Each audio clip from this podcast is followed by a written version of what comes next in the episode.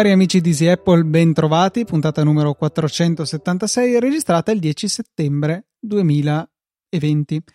Io sono Luca Zorzi. E io sono Federico Travaini. Questa è una nuova puntata. E, no. e fin qua, fin qua che... ci stiamo. Poi Quello cosa vuoi dire? Che è il 10 settembre e che io sono Luca Zorzi. Boh, No, sono Bene. ancora in confusione perché hanno annunciato il keynote, sarà il primo keynote settembrino ad essere eh, non di persona, sarà un evento in remoto. Chissà, magari hanno imparato qualcosa dalla WWDC e verrà fuori comunque qualcosa di ben realizzato. È il 15 settembre, tra l'altro, giusto? Sì, che è un martedì, se non martedì, erro. sì, perché ragazzi, lunedì prossimo invecchio, lo dico qua. E succederà questo. Tra l'altro, settimana scorsa, Luca, non so se ti ho raccontato che sono rimasto traumatizzato perché sono andato a trovare un mio amico e mi ha fatto vedere che in casa ha tutta una serie di automazioni per cui, vabbè, aveva tutto fiero, mi ha fatto vedere un lettore di codice a barre e mi ha iniziato a dire Alessia, eh, giacenza banane. E Alessia diceva ci sono quattro no, banane. Non e lui... No, non si poteva fare così, devi scannerizzare un apposito codice a barre per ah, okay. abilitare la lettura della giacenza. Ok, quindi lui sparava. No, de- però prima hai detto qua. No, hai detto, no, ha detto, scusa, eh, non eri tu, era un mio amico. Ha detto tipo attiva. Declama giacenza, sì, perché si può spegnere giacenza. sta roba. In realtà potrei anche toglierlo adesso, ma non importa. Ok, poi potrebbe toglierlo. Attento eh, sì, sì, sì, scusa. E niente, sparava col codice barre sul lettore e diceva ci sono quattro banane. Allora lui diceva no, sono tre, allora boh, non so cosa, sparava su un codice barra che era tipo diminuisci giacenza, poi sparava su banane, toglieva una banana e gli richiedeva ancora la giacenza, diceva tre banane e lui tutto fiero, ah, ah sono contento. E vabbè, questa cosa era abbastanza malata, cioè molto malata, perché poi c'era un, un A4 con sopra dei codici a barre eh, per i prodotti che non hanno un codice a barre sulla scatola, tipo le banane non hanno un codice a barre, non penso che crescano banane con i codici a barre sui banani, però la pasta, il riso e i biscotti sì, quindi si usa direttamente quel codice a barre e questa roba mi ha traumatizzato nel, nel, nel profondo dell'animo. Però devo ammettere che altre cose invece erano molto, molto, molto interessanti. La migliore, a mio parere, è stata quella di avere un, eh, uno shortcut che permette, penso fosse uno shortcut o direttamente tramite HomeKit, poi magari glielo chiedo, magari, magari lo sa, ehm, riusciva ad aprire il cancellino del, della casa perché eh, deve aver messo un, un, un, un, contatto, penso uno Shelly. Uno Shelly eh, 1. Uno Shelly 1 nel citofono esatto. e, e, tramite questo Shelly 1 ehm, riusciva... Fingo di premere il pulsante finge, di apri, finge. apri porta, finge questa persona. E vabbè, adesso possiamo dirvelo in realtà a Luca, non so se l'avete capito. Penso di sì. No, dai, scherzi a parte. No, eh, racconta questo perché secondo me è molto bello perché tu l'hai fatto eh, spaccando di proposito la chiave della... No. Sì, Luca, dai, non me l'hai detto, ma era palese. Tu hai spaccato apposta la chiave del cancellino dicendo: Oh, come faccio ad aprirlo? Mi invento di comprare uno Shelly, di renderlo tutto in formato eh, smart. No, a parte il fatto che sono riuscito nell'impresa di rompere una chiave tenendola in tasca o nello zaino, quindi non usandola, eh, perché avevo già architettato questo sistema in passato, eh, ho niente, ho semplicemente ho aperto il citofono, ho raggiunto i, i contatti su cui si attacca il, il pulsantino apri cancello, gli ho saldato dei piccoli sottili filetti e questi qui li ho attaccati allo Shelly, ai due contatti corretti del relè che integra. Ho alimentato lo Shelly da una scatola elettrica che c'è lì vicino.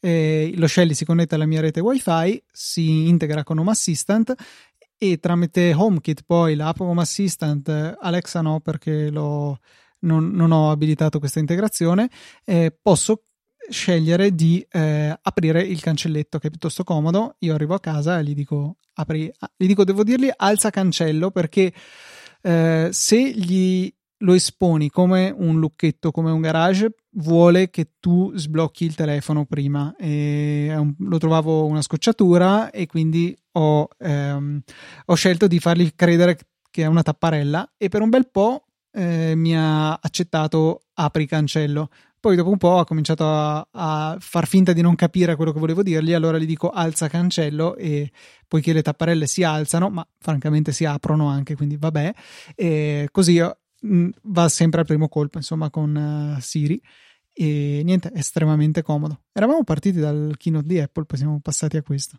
Beh, ma magari presentano questa cosa al keynote di Beh, Apple. penso di sì, sì, sì, è molto probabile in effetti. No, non questa, presenteranno quella della declama giacenza. Declama giacenza, poi potrebbe essere. Immagini, in real- realtà aumentata ti dice senza aprire lo scaffale quanti pezzi di pasta c'hai. Spettacolo. diciamo che la cosa che dovrebbe insospettirmi è che ad oggi di tutte le persone a cui ho mostrato o parlato di questo sistema nessuno sia rimasto stupito quanto tutti seriamente preoccupati per me. Beh, eh, nel senso, tu non so se hai notato che Silvia ogni tanto mi, man- mi lanciava delle occhiatacce. Presente la scena di Aldo Giovanni Giacomo dove ehm, uo- ne, così è la vita appoggia le mani, Giovanni appoggia le mani sul finestrino con scritto aiuto. no, quello Portatemi non via. Non hai in mente quella scena, ma porca miseria. Eh, vabbè, ogni tanto Silvia mi lanciava delle occhiatacce la serie tipo portami via, ti prego, non, non, so più come fare, mi tiene in prigione, mi chiede di, eh, di, di sparare col codice a barre anche la carta igienica. Questo no, lo faccio io perché lei si rifiuta. E... Potresti mettere una bilancia sul fondo della tazza, pesare la quantità di eh, rifiuti organici che sono stati prodotti e dedurre quanti eh, quadretti di carta potrebbero servire per eh, l'igiene. Ad ogni modo, ehm, volevo. Sì, cioè adesso in realtà lei di solito si appella a Filippo, tipo gli scrive cercando di dirgli di dissuadermi da fare le mie cose, ma finora Filippo non è stato sufficientemente persuasivo. Stiamo parlando di Filippo Bigarella con cui ho condotto per un periodo, adesso non si può più fare, anche volendo, eh, TechMind, in quanto lavora presso Apple e quindi eh, è obbligato a non fare questo genere di cose. Trovate comunque le vecchie puntate di TechMind qui su easypodcast.it e secondo me sono comunque un archivio interessante, cioè ci sono tantissimi argomenti che abbiamo trattato che sono senza tempo e potete anche oggi, anni dopo, andare a riascoltarli e secondo me ci trovate qualcosa di interessante.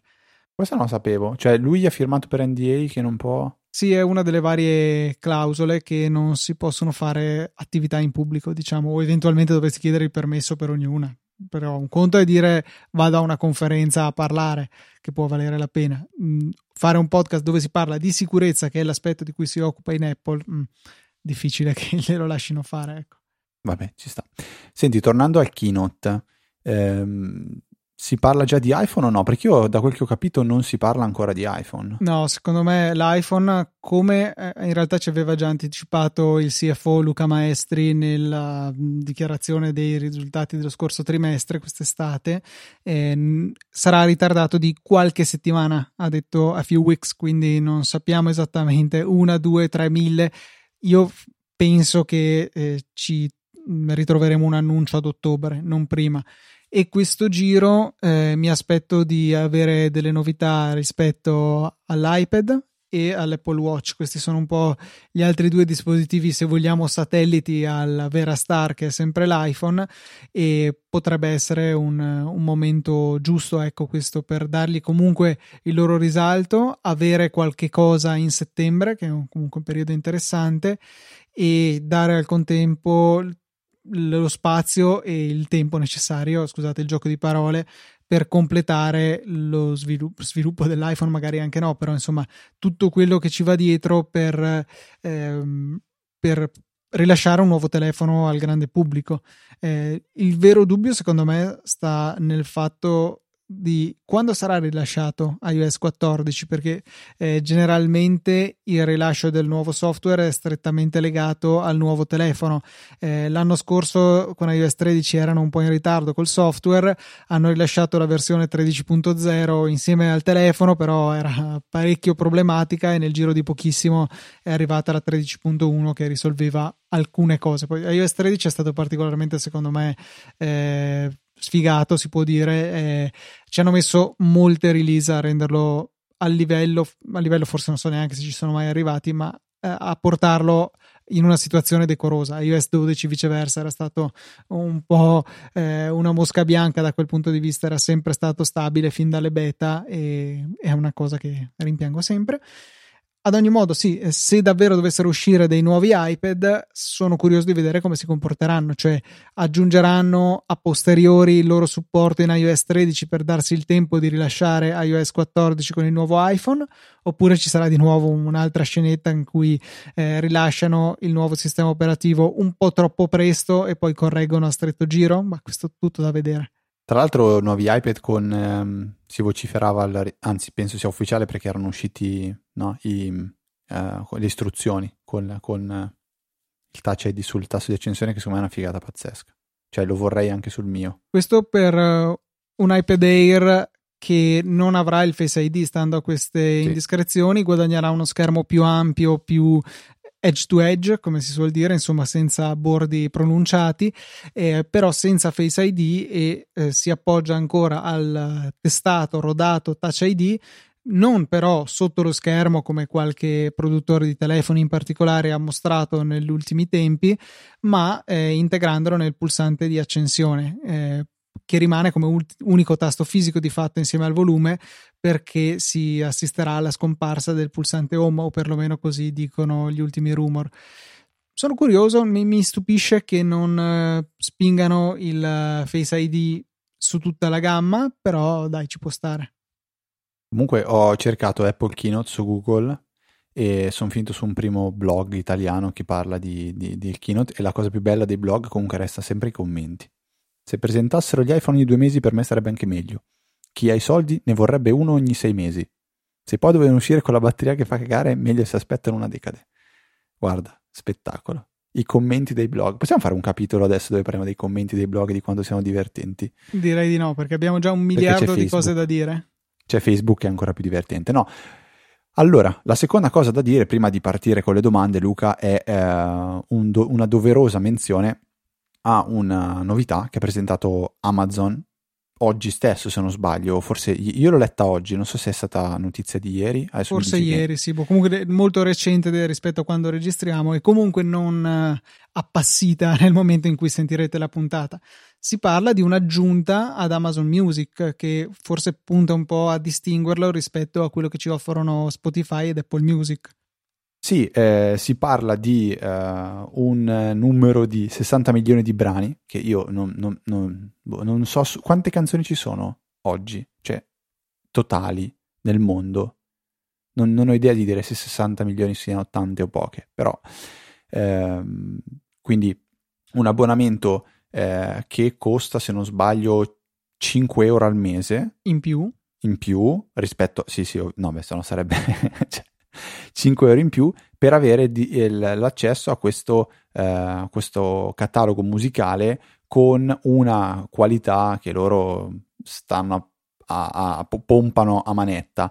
Qual è il bello di, di, questo servizio? Che lo possiamo testare tutti eh, comodamente con un periodo di prova di 90 giorni di uso eh, gratuito. Ehm, cosa ancora più bella, facendo eh, l'iscrizione a questo periodo di prova tramite il link che trovate nelle note della puntata e che abbiamo anche pubblicato sul canale di Telegram, eh, sembra assurdo ma supportate Easy Apple perché eh, per ogni attivazione di periodo di prova Amazon ci riconoscerà un piccolo bonus che noi poi potremo andare ad accumulare e ovviamente eh, utilizzare per supportare Easy Apple e tutto il network di podcast che, che ci girano intorno. Però eh, immagino che per ascoltare questa musica serviranno anche eh, de- de- dei supporti audio decenti, cioè se prendo le Skull, skull Candy se non sbaglio si chiamano, dubito che riesco ad apprezzare la differenza tra una, una canzone eh, di Apple Music e una canzone di Amazon Music HD, ma probabilmente neanche io riuscirei ad apprezzare questa qualità, motivo per cui adesso voglio assolutamente provare, prendo una canzone, la, magari non tipo una canzone di Sfera e Basta, ma una canzone un po' più... Ma una canzone? Una Vabbè, dai, questo è pesante come insulto, dai. Ehm, e uh, proverò ad ascoltarla sia con eh, Apple Music e eh, sia con Amazon Music HD. O forse è meglio provare l'HD e il non HD di Amazon Music? No, non mi sembra un... No, penso che proverò Apple Music e... oppure Spotify e poi, e poi questo servizio. Però penso che serva un orecchio molto allenato per sentire la qualità della musica eh, diversa tra uno e l'altro. Sì, è sempre stato uno dei miei dubbi riguardo a questi servizi di musica ad alta definizione. Tidal era forse l'esempio più famoso perché ho sempre dubitato del fatto che fosse effettivamente possibile goderne. Ora, come giustamente dici tu, ci vorrebbero delle cuffie all'altezza delle casse, magari all'altezza, per riuscire ad apprezzare la differenza. Eh, e ho sempre sostenuto che al di là di tutto, almeno nel mio caso, è veramente difficile trovarmi in una situazione dove dico adesso voglio sentire una canzone in super alta qualità, preparo tutto l'armamentario perché non possiamo certo immaginarci di uh, avere le nostre super mega cuffione e sentirle nel casino prendendo l'autobus, voglio dire, cioè eh, deve essere un ambiente giusto, silenzio e ti dedichi a apprezzare, a goderti la musica, però insomma non mi sembra qualcosa che sia molto spesso compatibile, perlomeno con la mia vita. Se poi nella vostra vita avete questo spazio, eh, vi invidio, ecco, un pochettino. E quindi con questa promozione di Amazon c'è la possibilità di farlo. L'unico requisito per godere di questi 90 giorni gratuiti è di non aver mai usufruito del della prova gratuita di Amazon Music. Per chi ne ha già usufruito, mi pare che costi tipo 10 euro per gli stessi tre mesi, una roba del genere. Quindi anche lì, volendo, è un investimento che si può fare. 33% di sconto. E se uno ha provato, perché ai, tempi tipo ci si poteva iscrivere a 90 centesimi, 79 centesimi o un euro per, per, forse un mese o tre mesi di prova. Non so se questi contano o non contano. Penso di sì. Penso mm, di sì. Okay. Ad ogni sì, modo, se non contano. l'avete mai provato, direi che è veramente un momento imperdibile. Eh, provate, potete testare questa funzionalità. Poi magari fateci sentire, insomma, se, se dite che anche con le AirPods, anzi, le, quelle le primissime cuffie dell'iPhone, quelle neanche le AirPods, quelle proprio tonde, diciamo, eh, se con quelle riuscite a sentirlo, temo che vi stiate ingannando, no. però fateci sapere. Quello, quelle co- con i gommini di spugna neri. Oh, erano quella... quelli lì, vero? Quelli... No, no, erano bianche, erano bianche. No, dico... Eh, ma avevano anche il gomino di spugna nero no, incluso. No, no, no, no, no, era. Pura plastica e basta. E quelli di spugna neri a volte te li davano tipo in aereo, usa e getta, ma volevi gettarle prima di usarle da tanto male che si sentiva. Forse mi ricordo, mi ricordo male, però.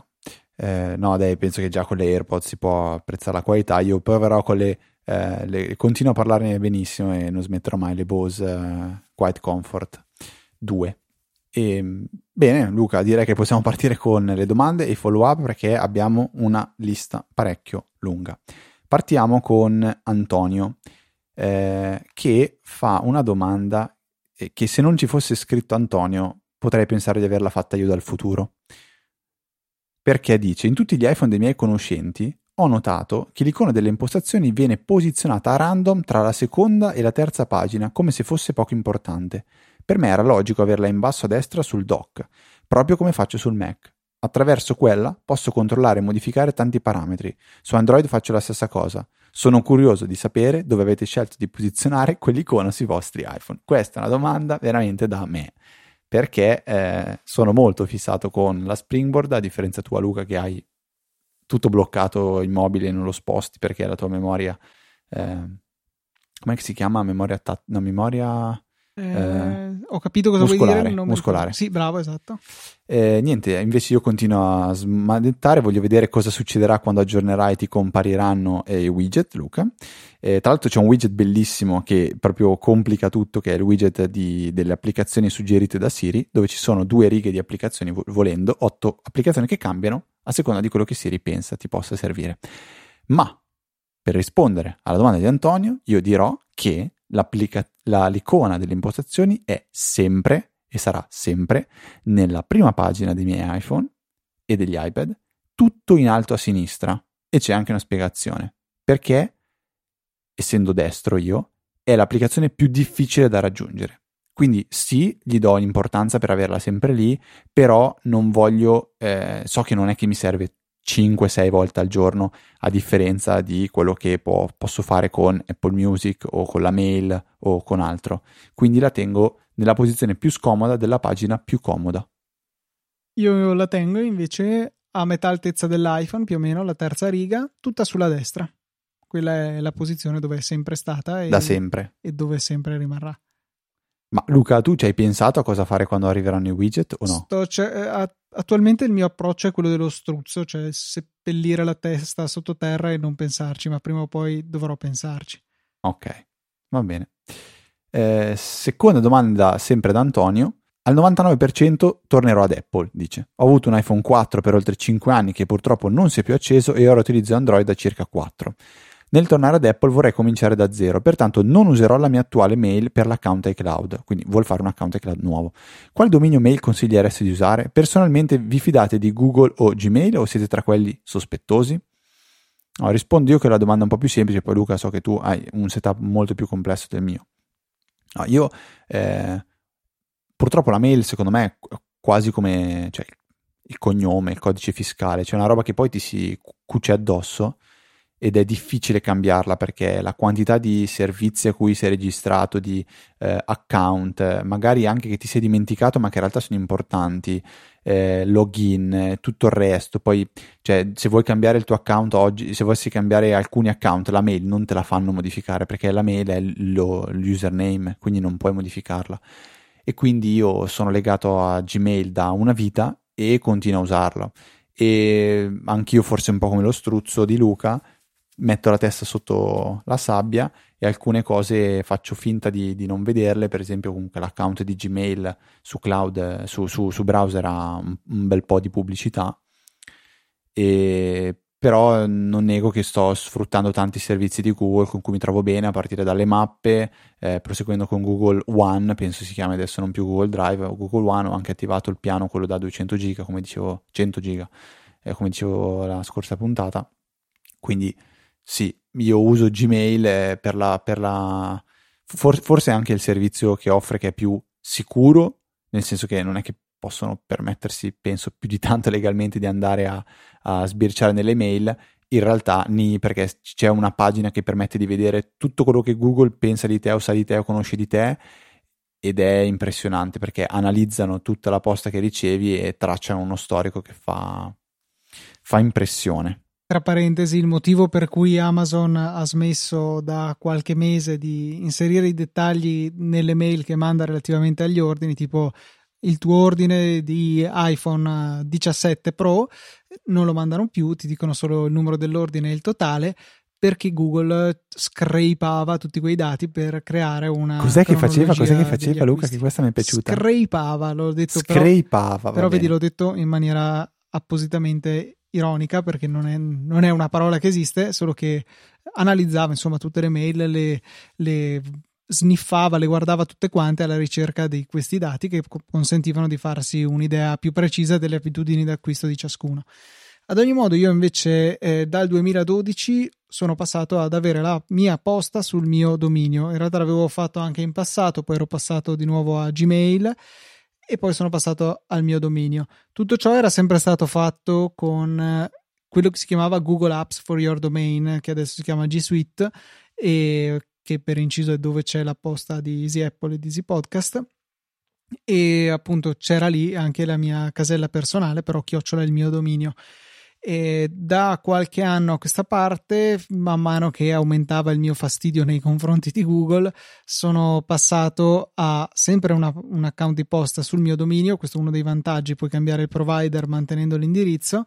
E sono passato su un servizio offerto da Zoho, che è uno dei grossi provider di posta. Sicuramente non è Google, però comunque è un provider rispettabile, fa anche tutta una serie di altri servizi principalmente rivolti alle aziende che offriva, adesso non offre più, eh, un servizio completamente funzionante fino a 5 utenti per caselle, 5 caselle, quindi da 5 giga eh, l'una su chiocciola il tuo dominio, insomma. Adesso questa cosa esiste ancora con il piccolo dettaglio che non puoi accedere in IMAP per quello, quindi con un'applicazione terza e non con l'applicazione ufficiale di Zoho o tramite la webmail. Per avere l'accesso IMAP per i nuovi utenti di adesso è necessario e indispensabile eh, andare a ehm, pagare per l'account a pagamento. Io per ora rimango, diciamo, appeso a questo mio vecchio piano. Mantengo ancora attivo anche il vecchio G Suite, diciamo, che anche lì ero arrivato quando era gratuito fino a un tot di utenti. E niente, me li tengo stretti, poi eventualmente valuterò il da farsi. Eh, ti direi tutto sommato forse è anche un eccesso di, di, zelo, ecco, farsi questi problemi nei confronti di Google. Se vuoi invece qualcosa di assolutamente tuo, privato, riservato, potresti valutare A di comprarti un tuo dominio, magari con Hover, che offre un ottimo servizio di posta a dei prezzi tutto sommato ragionevoli, oppure appoggiarti a un provider a pagamento di posta tipo Fastmail, che è un po' caretto, eh, quello sì, eh, specialmente se vuoi il tuo dominio. Eh, anzi no, costa 3 dollari al mese per 2 giga di posta, che è un po' poco, 5 dollari al mese per 30 giga di posta, che direi che è il caso ideale per tutti, e ecco, ci vuole questo piano da 5 e non da 3 per avere il proprio dominio. Non è niente uh, alla, alla, fine dell'anno, però insomma sicuramente è un provider di altissimo livello, molto rispettato e che di certo non, a differenza di Google, non monetizza i vostri contenuti, ecco. Uh, Fast Mail, secondo me, l'avevo anche provato, cioè ci avevo anche fatto un pensierino, secondo me. Perché può essere che lo sponsorizzava tanto Marco Arment? Sì, lui usa quello. Ok, allora sì, penso di averlo curiosato molto da vicino, però senza poi fare niente. Comunque sì, gli annuali, per dire ho guardato, sono 30 dollari per la versione senza il proprio dominio, 50 per la versione con il dominio. Autentico, sì, però è, è una cosa che cioè, n- non, non può fare, secondo me, uno che non ha una certa competenza. No, ah, no, in realtà no, soprattutto cioè, se Gmail, usi Gmail, porca miseria, io anche mia nonna la registro e hai Gmail. Ho capito, ma anche se lo fai con questo qua, con il loro dominio, non hai neanche il dubbio di puntarlo. O anche se vai su Over, clicchi registra dominio, aggiungi casella e email e hai finito, non è che sia niente di che. Ecco, per dire over secondo me è un ottimo prezzo perché casella da 10 giga, quindi comunque secondo me adeguata alle necessità di praticamente tutti, 20 dollari all'anno con il tuo dominio. Il tuo dominio costerà altri 10, ok? E se non ti bastano 10 giga, per 9 dollari in più, quindi 29 all'anno, che è comunque meno del minimo di Fastmail, passi a un tera. Direi che è un buon, un buon rapporto qualità-prezzo. Ok, quindi mettiamo anche over nelle note della puntata. Esatto come, come mail provider. Ok, andiamo oltre. Allora, Luca, eh, sempre in tema mail, Manuel dice eh, che settimana scorsa io eh, parafraso un po', ho, par- ho, parlato del, abbiamo parlato di Windows e ho fatto l'esempio che i client mail su, su Windows non, non, non ci sono, non, non, esistono, mentre su Mac se ne trovano tantissimi. Quindi lui dice eh, a parte mail, che è il client di posta che mi consigliereste per gestire le mail di lavoro, Outlook può rappresentare un'alternativa valida oppure è macchinoso e in più utilizzare due client di posta differenti sullo stesso computer può generare conflitti? Allora Luca vuoi rispondere tu? No, allora zero conflitti questo sicuramente secondo me, soprattutto se hai la posta su Office 365 o su Exchange, Outlook probabilmente è il client giusto. Mm, non è bello, mm, ma bene o male funziona. Ok, però altre alternative ci sono? C'è, c'è mm. Spark? C'è Spark, c'è Airmail, ci sono... C'è l'imbarazzo della scelta in realtà. Sono i primi due che mi vengono in mente a me, distinto, Spark e, e Airmail. C'è MailMate, ce ne sono veramente tanti, adesso non me li ricordo neanche tutti a memoria, ma penso davvero che ci sia l'imbarazzo della scelta. Ce n'era anche uno sviluppato da eh, quella che oggi è Superlinear, quindi Fabrizio Rinaldi e Francesco Di Lorenzo, e, ehm, però mi sembra che non esiste più, che era un client per Google Inbox. Esatto. Che Google Inbox adesso dovrebbe essere sparito ed è quello è un altro bel, bel client mail. Io, io personalmente adesso uso mail. Tu Luca? Uso mail per la roba mia Airmail okay. per la posta dei podcast e Outlook per le rare volte che ho bisogno di accedere dal mio Mac alla posta del lavoro. Uh, a me quando capita di dover accedere alla mail, acce- eh, di dover accedere alla mail del lavoro lo faccio direttamente da OWA, cioè lo faccio da, da, da browser. Mm, no, è troppo brutto. Cioè, faccio, non so perché io non ce la faccio usare la posta dal browser, proprio non mi piace. Sì, no, io cioè Gmail da, da, dal computer dell'ufficio lo uso super comodamente da, da browser. Gmail è una bestia strana, nel senso che lui nasce eh, ne, per il browser e eventualmente è accessibile da app. Eh, gli altri no, direi che l'interfaccia web, soprattutto dei vecchi Exchange o che citi tu, è tra il pessimo e il terrificante. Vabbè. E... Qualsiasi cosa che sia web per te è pessima. No, non è vero, cioè, sono, cioè, Gmail, devo, riconosco che è ben fatto, funziona bene da web, eh, altre cose molto meno. Parentesi, a proposito di Hover, mi sono ricordato che noi, easypodcast.it è registrato su Hover, abbiamo un, un, link affiliato che ti ho passato che al di là di darci eh, un qualche centesimo a noi, vi dà 2 dollari di sconto sul vostro primo acquisto. Quindi, se siete interessati al, eh, a magari comprarvi un dominio e avere la vostra posta, cosa che io consiglio caldissimamente perché vi dà un sacco di libertà, eh, potete farlo con ben 2 dollari di sconto con il nostro link sponsorizzato ad over.com. Ottimo, allora metterò questo link nella nota della puntata. Nel frattempo, a proposito di client mail, Luca, tu ne hai scoperto uno in beta eh, solo per Gmail eh, che si chiama MimeStream. Esatto, questo è interessante perché eh, Gmail, come forse abbiamo già anticipato, ha la peculiarità di essere nato per il web. È stato poi reso disponibile in IMAP, il formato standard per l'accesso alla posta, però non non è veramente il suo protocollo ideale. Basti pensare che noi possiamo vedere tramite i nostri client IMAP una cartella per ogni tag, ogni etichetta che abbiamo definito in Gmail, ma una mail può avere più di un'etichetta e quindi ce la ritroviamo duplicata in più cartelle in un client tradizionale.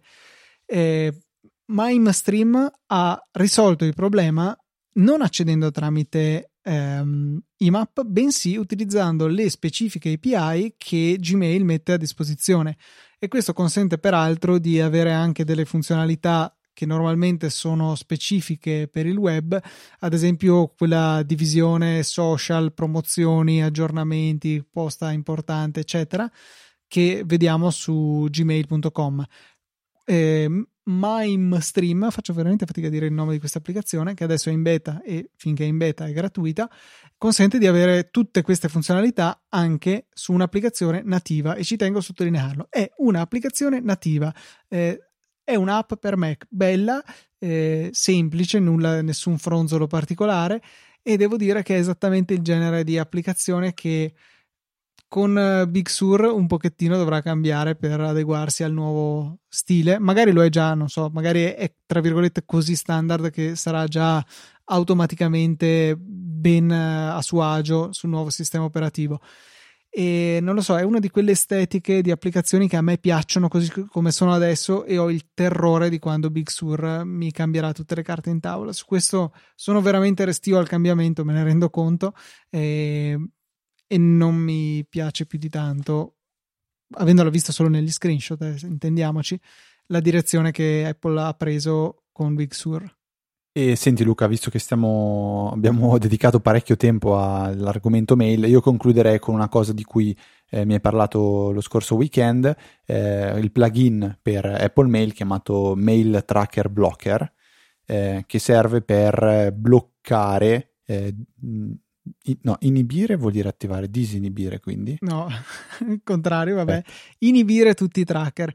Eh, disinibire a... vuol dire quindi attivare? Sì, cioè tu sei Inibi... disinibito quando sei tranquillo, non ti senti bloccato. Mentre inibi... Sì, no, ho avuto un attimo di brain lag in questo momento. Vabbè, lasciamo stare cosa hai avuto. Ascolta, stavo scrapando un attimo ok, eh, niente, questo è un plugin gratuito per eh, Apple Mail, quindi solo per Mac, non si può usare su iOS. Eh, consente di bloccare quei tracker che spesso sono inclusi nelle, eh, in particolare nelle mailing list che ci arrivano. Eh, è il motivo per cui io tengo sempre disattivato il caricamento delle immagini remote nelle mail perché tra queste immagini potrebbe benissimo esserci un'immagine uno per un pixel trasparente quindi di fatto invisibile che serve solamente a dire Luca Zorzi ha aperto la mail in questione. A me dà fastidio. È lo stesso motivo per cui al lavoro che usiamo Office 365 e Outlook non mando mai le ricevute di lettura delle mail. Mi dà fastidio, non voglio e quindi le disattivo paradossalmente sono dell'idea opposta sui programmi di messaggistica, quindi su WhatsApp, Telegram, iMessage ho sempre attive le ricevute di lettura. Non so perché, non riesco a spiegarlo, non importa. Partiamo da questo fatto dicendo che questo mi ha consentito di essere più, ehm, sentirmi più sicuro a riabilitare il caricamento delle immagini remote perché ci pensa Mail Tracker Blocker a bloccare quelle immagini che sono lì solo e soltanto per eh, tracciarvi. Per carità, nulla vieta di inserire il tracker direttamente nella, nelle immagini che vengono effettivamente mostrate nella mail. Perché sì, mi rendo conto che spesso e volentieri delle mail appaiono tra virgolette rotte se non abbiamo le immagini, cioè tutto il layout è sfasato, a volte non importa, per esempio nelle mail di conferma dell'ordine di Amazon dove praticamente l'unica immagine è il logo di Amazon che decisamente non è rilevante ai fini della lettura della mail, eh, viceversa alcune mail tipo quelle di Sky se non attivi le immagini sia no che capisci cos'è il contenuto ecco. Quindi eh, a volte mi vedevo costretto a dire vabbè eh, immolo la privacy per l- vedere le immagini. A volte decidevo non c'è bisogno. Con Mail Tracker Blocker più o meno posso non decidere perché lascio il caricamento delle immagini attivo e c'è una piccola X che si colora di blu nella, eh, nella finestra di visualizzazione della mail che mi dice, si guarda ho bloccato dei tracker e se ci metto il mouse sopra o clicco adesso non ricordo, mi dice anche quale è il tracker che è stato bloccato. Quindi molto comodo e di fatto migliora l'esperienza d'uso di mail potendo lasciare il caricamento delle immagini esterne attivo, ma al contempo preserva la mia privacy perché inibisce i tracker perlomeno i più conosciuti, ce ne sono boh, una trentina direi a occhio elencati sul sito.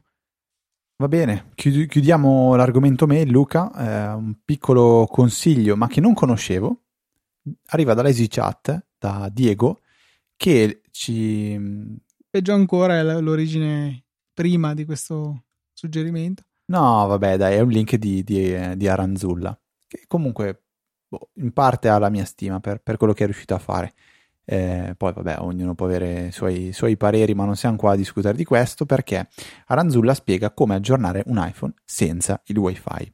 E quando uno inizia a leggere l'articolo sembra la classica boiata, cioè devi collegarlo al computer con iTunes, grazie.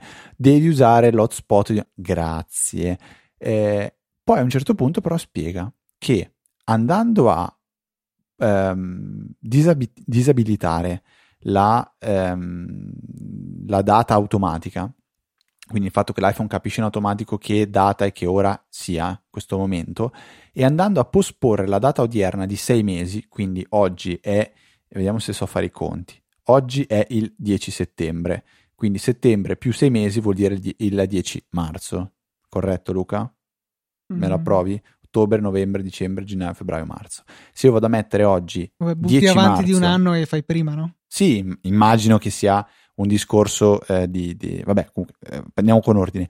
Porto avanti la data di sei mesi e magicamente quando vado nelle impostazioni eh, de, sotto la voce di aggiornamento si potrà fare l'aggiornamento verrà chiesto sei sicuro di farlo con l'area dei cellulari potrebbero essere applicati costi aggiuntivi ok continua e parte eh, questo perché penso sia legato al fatto che eh, son, l'iPhone pensa sono passati sei mesi da quando è stato rilasciato l'aggiornamento, non hai ancora trovato una rete wifi per cui ho, ho potuto scaricarlo, allora te lo lascio fare anche con la rete dati.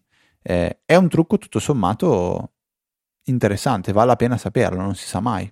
Tu lo conoscevi? Non lo conoscevo e, e, mi ha stupito che sia possibile ecco, una cosa del genere. Pensavo fosse un rifiuto di principio da parte di Apple, che non condivido, eh, però bu- buono sapersi che si può aggirare la cosa. Eh, non so se mi capiterà di doverlo usare perché generalmente voglio fare gli aggiornamenti la sera perché voglio essere a casa, voglio avere il tempo di sistemare il telefono nel caso qualcosa vada storto e, e a casa ho il wifi, quindi aggiorno tramite quello. Giampaolo invece eh, ci scrive riagganciandoci a, a, a, un argomento di settimana scorsa dove si parlava di antivirus per Mac dicendo ehm, mi chiamo Giampaolo e non sono né un utente Mac né iOS, ma ascolto da qualche puntata il vostro podcast in quanto trovo sempre degli spunti interessanti. E questa è una cosa sen- che fa piacere, eh? Veramente, a noi fa un sacco di piacere, quindi Giampaolo siamo felici eh, di, di, averti accolto tra, tra i nostri ascoltatori e speriamo di poterti intrattenere anche per tante altre puntate, tanti altri venerdì.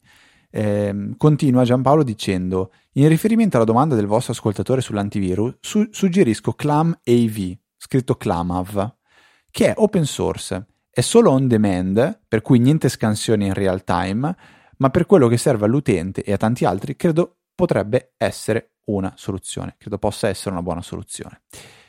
Ehm, praticamente quindi è un software che si può scaricare e a cui è possibile dire boh, analizza questo, analizza quest'altro e lui va a cercare Trojan, eh, virus, malware o, o altre cose simili e penso sia esattamente quello che io non ricordo purtroppo il nome dell'ascoltatore della scorsa puntata, ma adesso vado a recuperarlo perché tanto basta fare easyapple.org slash numero della puntata, quindi 475 e eh, degli antivirus, giustamente, no, dovrei andare a ascoltare la puntata. Comunque, questo potrebbe essere quello che fa il caso del nostro ascoltatore. Molto interessante, aggiungo un'ulteriore eh, alternativa che si può usare se ti serve un singolo file ogni tanto, magari prima di inviarlo, uno zip, che ne so. Eh, potete usare il servizio di VirusTotal. Trovate il sito virustotal.com dove potete caricare un qualsiasi file oppure potete incollare anche un URL nel caso abbiate dei dubbi prima di scaricare qualcosa e unisce i motori di un sacco di antivirus e vi dà delle informazioni ottime, insomma, quindi eh, se volete prima di scaricare la puntata di Apple essere sicuri, insomma, che non ci siano cose losche, mettete l'URL dell'MP3 qua dentro e vi dirà no, non, non ci sono virus, ci sono tante cose utili, alcune un po' meno. Vabbè, grande marketing, Luca. Eh, hai un futuro sicuro al 100%. Va bene, dai, niente. Ultima, ultimo follow up arriva da, da Cosimo e dice ciao vi seguo da molto e anch'io per lavoro devo convivere con un PC di Windows. Ahimè. Ultimamente però Microsoft ha pubblicato un nuovo progetto decisamente interessante chiamato Power Toys.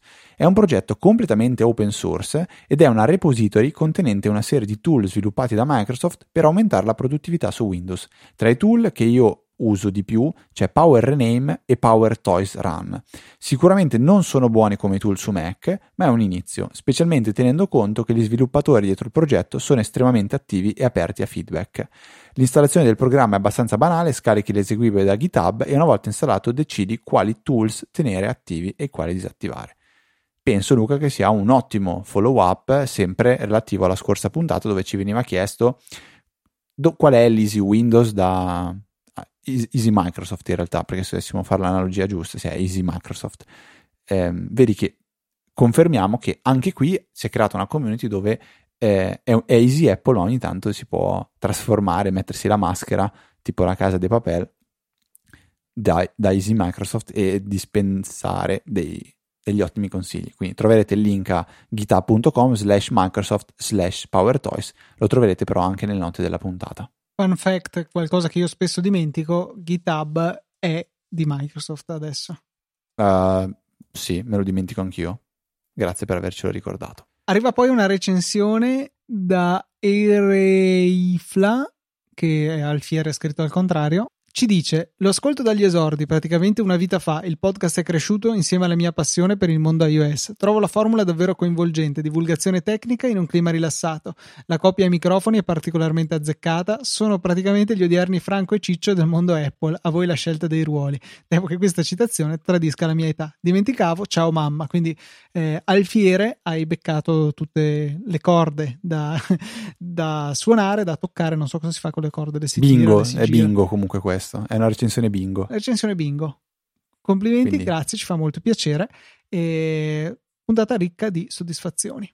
Sì, eh, ribadiamo ancora per la 476esima volta che eh, quei vostri 5 minuti che dedicate per lasciare una recensione su Apple Podcast o su iTunes a noi eh, sono veramente veramente tanto utili e noi come abbiamo sempre fatto in cambio eh, per ringraziarvi dei vostri 5 minuti, leggeremo la recensione che avete scritto eh, su, su, Apple Podcast, su, su iTunes in puntata, dove potrete salutare anche la vostra mammina. Ultima cosa prima di accingerci a concludere la puntata, se vi prudono le mani e volete delle beta, siete eh, ansiosi, soprattutto magari se avete già sbagliato e installato la beta di iOS 14, c'è un uh, sito che si chiama departures.to, che è molto simpatico come giochetto di parole, dove è possibile avere una raccolta infinita di test flight eh, alcuni liberi, alcuni chiusi, alcuni terminati in realtà, eh, però insomma di beta di tantissime applicazioni, alcune delle quali specifiche per iOS 14, quindi magari siete alla ricerca di qualche widget che non sia delle app di Apple, eh, potete farlo partecipando alle beta di queste applicazioni. Ovviamente il consiglio è sempre quello di se partecipate alla beta di qualche app, impegnatevi ad usarla e se notate qualcosa di strano avvisate lo sviluppatore, un po' lo scopo ultimo di una beta però magari in questo momento potreste essere scusati se volete solamente andare a curiosare eh, in un po' di app eh, che sono lì solamente per, eh, cioè per voi, solamente per andare a curiosare il discorso widget o funzionalità di iOS 14. Ci sono anche app note, app meno note. Ho visto che c'è SkyGo, immagino che non sia quella italiana, e ne parlavi tu, Fede, l'altra volta. Sì, se non sì, sbaglio. sì, sì. E, e niente, date un'occhiata, ci sono tante, tante, tante app. E, ehm, tra l'altro è praticamente, penso, il fratello o la sorella di Airport, l'applicazione che la scorsa puntata avevo consigliato, che è, è un app store alternativo per eh, le applicazioni di, eh, in beta. Questa invece è una versione web, quindi praticamente pe- pe- penso sia quasi la stessa cosa. Adesso vedo anche un'applicazione per la Tesla, Tesla Fi. Non, non so se Tesla Fi è della Tesla, però va bene, curioserò. Infine, direi il prodotto della settimana in realtà è più che altro Amazon Music HD. Ve ne aggiungo un altro, un bonus. Mio fratello ha comprato per la sua ragazza un iPhone 11 per il suo compleanno che non ha ancora ricevuto perché il suo compleanno è tra un po', però in realtà lei non Stai ci segue, quindi, quindi posso spoilerare tranquillamente. E, e, le ha comprato anche una cover della Elago che secondo me veramente non ha molto da ehm, da invidiare a quella ufficiale in silicone di Apple. È molto ben fatta, un bel materiale piacevole al tatto e con quella specie di moquette, non saprei come altro definirla, all'interno per evitare di graffiare il telefono, cosa che a volte succede con alcune cover particolarmente rigide. Costa davvero poco perché costa meno di 12 euro, ci sono un miliardo di colori e questa è quella specifica per iPhone 11, ma immagino ce ne siano anche tante altre per gli altri modelli di iPhone. Ve la lascio nelle note della puntata perché secondo me merita, ecco, mi ha colpito eh, quanto è ben fatta per un prezzo così contenuto, considerato che quelle di Apple cosa costano? 40 euro, 50 euro? Sì, anche, non lo so, secondo me 59. O forse quelle di pelle. Ad ogni modo, sì, date un'occhiata a questa cover e ricordatevi di provare Amazon Music HD. E come ogni puntata che si rispetti di questo podcast, Luca, si conclude ringraziando tutte quelle dolcissime persone e generosissimi ascoltatori che hanno deciso di supportarci durante eh, questi lunghi, ormai quasi dieci anni di, di podcasting.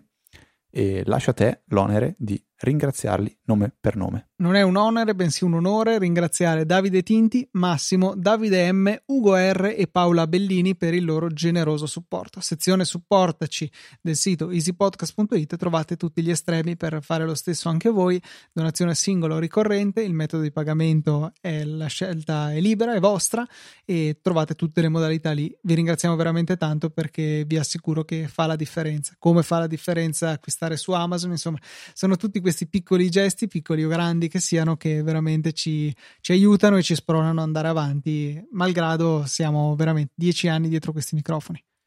Porca miseria, quasi dieci anni, dai, festeggeremo. Allora, io vi ricordo che info-easyapple.org è l'indirizzo email a cui potete scrivere le mail e vedete che puntate come questa sono state possibili grazie alla numerosa eh, quantità di beh, numerose quantità di mail, vabbè, le, le, le, numerose mail che abbiamo ricevuto, feedback tramite Twitter, alcuni tramite l'Easy Chat, però hanno reso possibile una puntata intera di Easy Apple, a mio parere anche molto interessante. Potete restare con noi in contatto anche tramite i nostri account Twitter che sono ftrava e lucatnt. Tutto il resto lo trovate comodamente visitando il sito easyapple.org e per questa 476esima puntata direi che è tutto. Un saluto da Federico. Un saluto da Luca. E noi ci sentiamo la settimana prossima con una nuova puntata di Easy Apple.